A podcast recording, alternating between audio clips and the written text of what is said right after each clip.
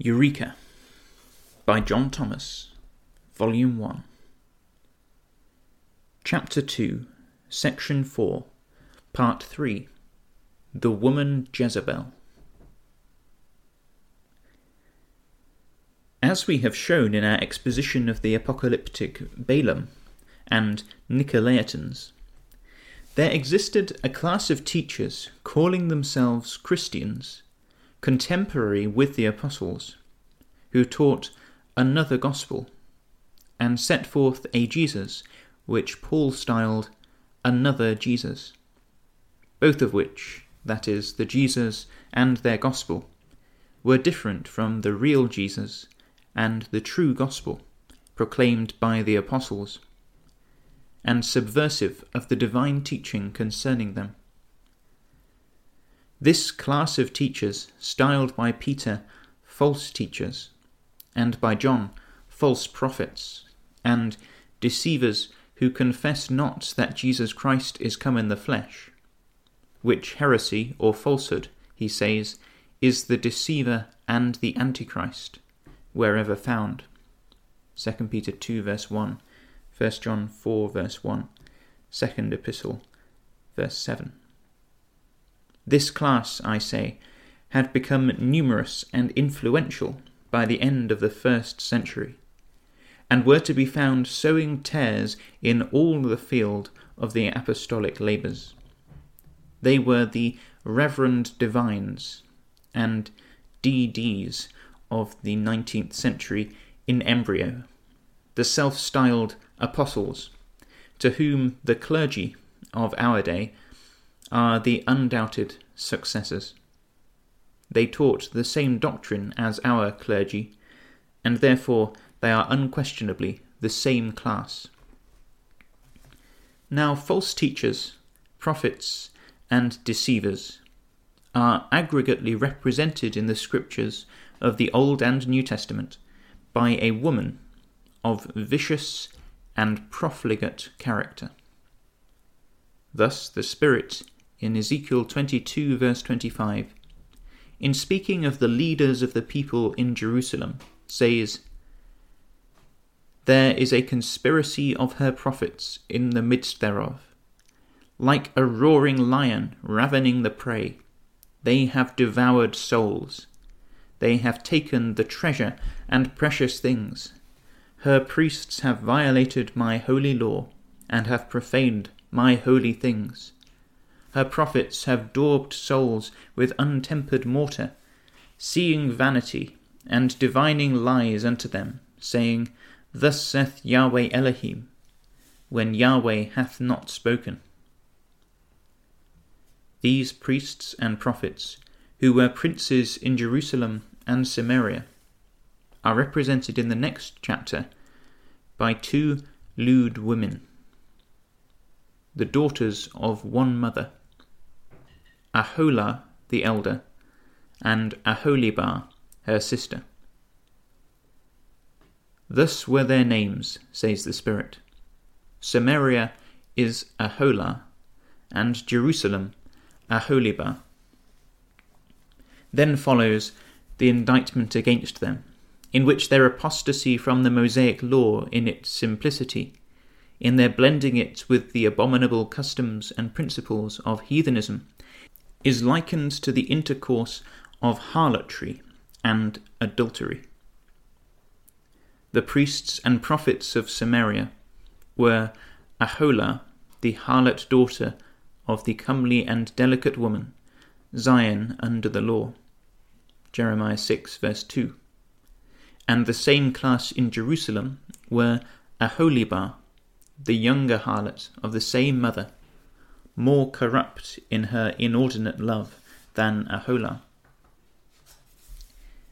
In the New Testament, the disciples of Jesus Anointed, who, though not all elders, apostles, prophets, evangelists, pastors, and teachers, are all living stones built up a spiritual house, a holy and royal priesthood, a holy nation, a purchased people. Ephesians 4 verse 11, 1 Peter 2 verses 5 and 9, and Revelation 5, verses 9 and 10. And so long as they held fast the name, and did not deny the faith of Jesus anointed, they are styled apocalyptically the woman and the woman of the Lamb. Hebrews 3 verses 6 and 14, Revelation 12 verses 6, 14, 16, and 17, and chapter 19 verses 7 and 8. But when a schism of this one body was elaborated by false teaching, the teachers and those who followed the teaching ceased to be of the woman of the Lamb, but became a woman or an adulteress. Such had become the situation of affairs by the close of the first century. There were two women in the Roman habitable claiming to be the spouse of Christ. The one, a chaste virgin, begotten and espoused to one husband, the Christ, by the word. 2 Corinthians 11 verse 2, 1 Corinthians 4 verse 15, and Ephesians 5 verse 26. The other, a woman drunken and adulterous, and the mother of a progeny of harlots, and of the abominations of the earth. Revelation 17 verses 1 to 6, and 14 verse 4. All of them, mother and daughters, begotten of the traditions and commandments of men, making void the word of God. Between these two women there was rivalry and indignation. The adulteress proclaimed that she was rich and increased in goods and had need of nothing, and invited the world in all its filthy garments to her embrace. This is what is proverbially styled the world and his woman, called by his friends and boon companions the church. Scripturally, they are Ahab and Jezebel, the adversaries and destroyers of the saints. And wherever any of their prophets are found ministering before the people, there the principles of the flesh and the gospel nullifying traditions of men are glorified and prevail. Because, being of the world, therefore speak they of the world, and the world heareth them. 1 John 4, verse 5. This is an unmistakable criterion the world will not listen to the counsel and support any women, but Jezebel and her daughters. Whatever preacher will present himself in the name of Jezebel, him will the world listen to with open mouth and ears, for the principles he inculcates are what the flesh approves.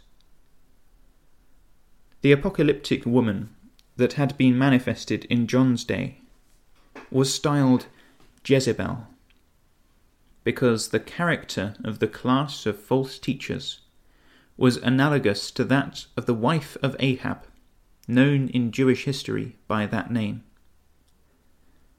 Hence, the literal Jezebel was made the type or pattern of the class, which became the figurative Jezebel. There was no literal woman named Jezebel in Thyatira, claiming to be a Christian, any more than there was a literal Antipas and Balaam in Pergamos of these names. At least history gives no account of any. Therefore, the typical Jezebel must be that Jezebel of the Old Testament. The study of her history and circumstances must be virtually the study of her antitype and that antitype is the adulteress or pseudo church of false teachers, in which the abettors of Balaam's teaching were embodied, and who differs from Balaam in this that she is the adulterous exhibition of what Balaam taught. Her name in Hebrew is Isabel, which is compounded of I, not, Zabel, she dwells. As if the Spirit had said, She dwells not with me. That is, the teachers and their disciples who teach and seduce to commit prostitution and to eat idol sacrifices are not my spouse. Thus, by conferring this name upon them, the real spouse of Christ in those days was vindicated by the Spirit.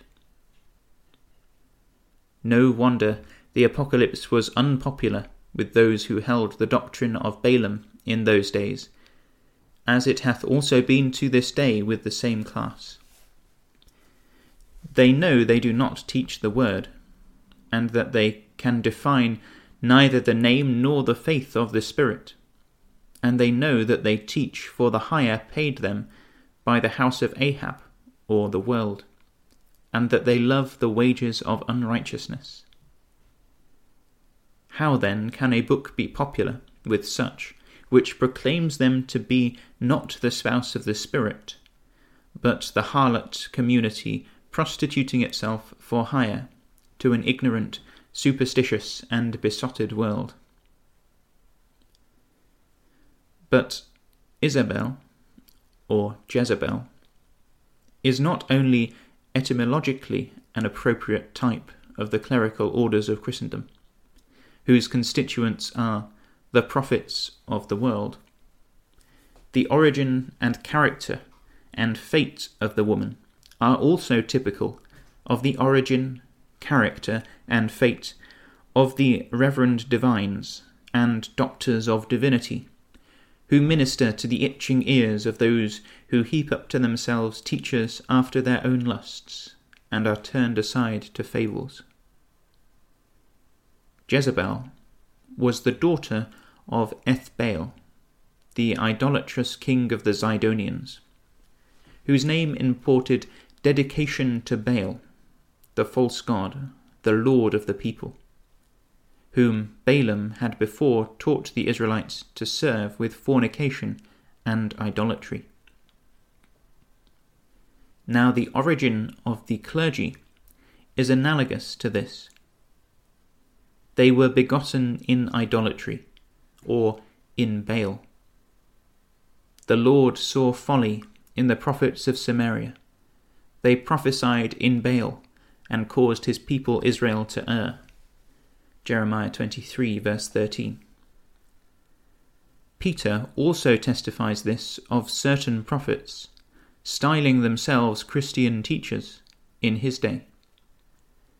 In writing to the elect, he says, there will be false teachers among you, who privily will bring in damnable heresies. These, as natural brute beasts, made to be taken and destroyed, speak evil of the things they understand not, and shall utterly perish in their own corruption. They have eyes full of an adulteress, full of Jezebel and that cannot cease from sin, beguiling unstable souls. A heart have they exercised with covetous practices.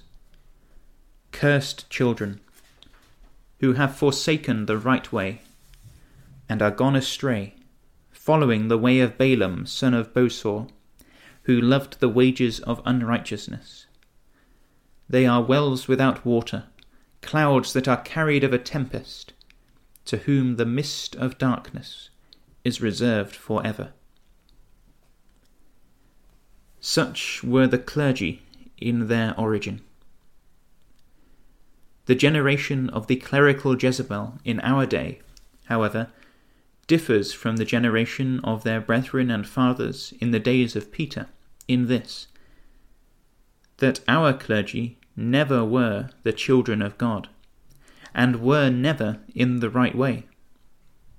Therefore, though the accursed preachers of other gospels than the true one, they are not cursed children, and have not forsaken the right way, because they were never in it. The way of Balaam is emphatically the way of the clergy in all post apostolical and premillennial generations. Their eyes are full of Jezebel, whose original practice is proverbially the ministerial sin. They speak evil of the things they do not understand, and they undertake to teach what they know nothing about, and therefore they are wells without water. These clerical prophets in Balaam, and therefore in Baal, in undertaking to speak to the edification, exhortation, and comfort of souls, being of a class represented by a woman, called herself a prophetess. They became an ecclesiastical woman prophesying deceits. She was begotten of falsehood, so that the father of the clergy is the devil, who was a liar from the beginning. Except ye be circumcised, and keep the law of Moses, ye cannot be saved. This was the first element of the falsehood enunciated to Christians by teachers in the presence of the apostles.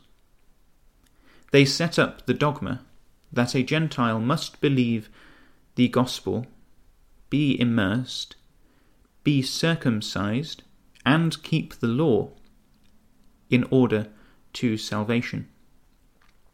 This was the first lie taught for truth after the ascension of Jesus. And those who taught it constituted in themselves, and therefore originated, the anti apostolic order, familiarly known in our day as the clergy.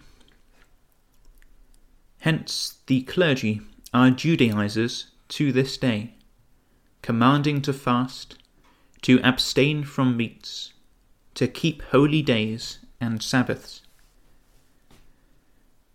But the falsehood which generated their order was not complete till the principles of heathen philosophy were commingled with the Judaic dogma. This was effected when they denied the resurrection of the body in affirming, as Justin testifies they did, that what they call souls went immediately to heaven at death. This Judaized heathenism constituted what Paul calls a lie and the mystery of iniquity, a system of falsehood formative of the clerical order, which gave them a parentage like that of Jezebel. The principles styled Baal for Baal having no real existence, was only a system of ideas, so called that lauded it over those who acknowledged it, gave origin to the clergy, who worship Baal and preach him everywhere. The Sidonians believed in immortal souls, in their going to heaven at death, and in a place of torment where the wicked burned in fire eternally. They also believed in sacrifice to propitiate the deity, and in making long and noisy prayers by which to induce him to hear them. Our clergy have not advanced one step beyond this since the days of Jezebel.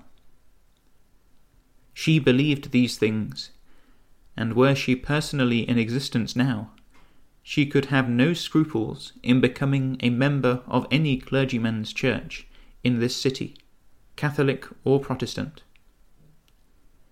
It is true, the clergy now hold a few principles or rather opinions, unknown to Jezebel and her clergy, the original prophets of immortal soulism. They believe in a Jesus of whom she had never heard.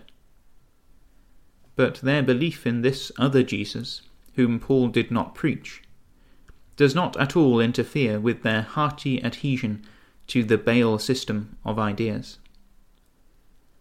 Their eyes are full of Jezebel, and she was full of Baal. Prostitution and eating the sacrifices offered to the idol representations of the dead, whose souls were said to be alive, were institutions of Baal religion. When Israel were seduced by the Moabitish women to worship Baal at the suggestion of Balaam, they committed whoredom with them and eat the sacrifices of their gods. The Balaamite clergy were guilty of the same thing. They privily introduced idolatrous practices among Christians. They taught them to eat of the sacrifices sold as holy meat, by which they became partakers of the idol altars, and propitiated the heathen, for in so doing they contributed to the support of the pagan priesthood. But Paul objected to this sort of compromise in toto. His argument was that the things the Gentiles sacrificed, they sacrificed to demons, to the ghosts of dead men, and not to God. And that in eating of them knowingly, they had fellowship with their imaginary demons. He told them that when they went to the butcher's, they should ask no question, but just buy whatever came to hand. They would then buy in ignorance, having no knowledge whether there was sacrificed meat or not. But if any one said, This is offered in sacrifice to idols, he told them not to eat it. For the eating then involved a principle of fellowship with deified ghosts, in the judgment of him who invited to eat. Paul's anxiety was that the Corinthian brethren should not have fellowship with demons, or deified imaginary ghosts called immortal souls. These demons had a table and a cup, as well as the Lord. And Paul taught that they could not partake of both without sin. The same demons have a table and a cup now, modified, however, in this that bread cut up into pieces, emblematic of the divisions of anti Christendom, is substituted for meats offered to the demons. The table spread by the clergy, and called by them the sacrament, is the modern table of the demons. It is the table of those who believe in deified immortal souls, who are the gods of the clerical system. It is Jezebel's table, at which a saint cannot eat without having fellowship with the demons she funeralizes to glory, which is sin. Her churches are a synagogue of unbaptized, miserable sinners, as they proclaim themselves to be in their prayers. And consequently, her table cannot be the Lord's, for his teaching has no place for such there. The miserable patrons of demons belong to Jezebel, not to the spouse of Christ. Again, prostitution literal and figurative, is a notorious clerical vice and characteristic of Jezebel.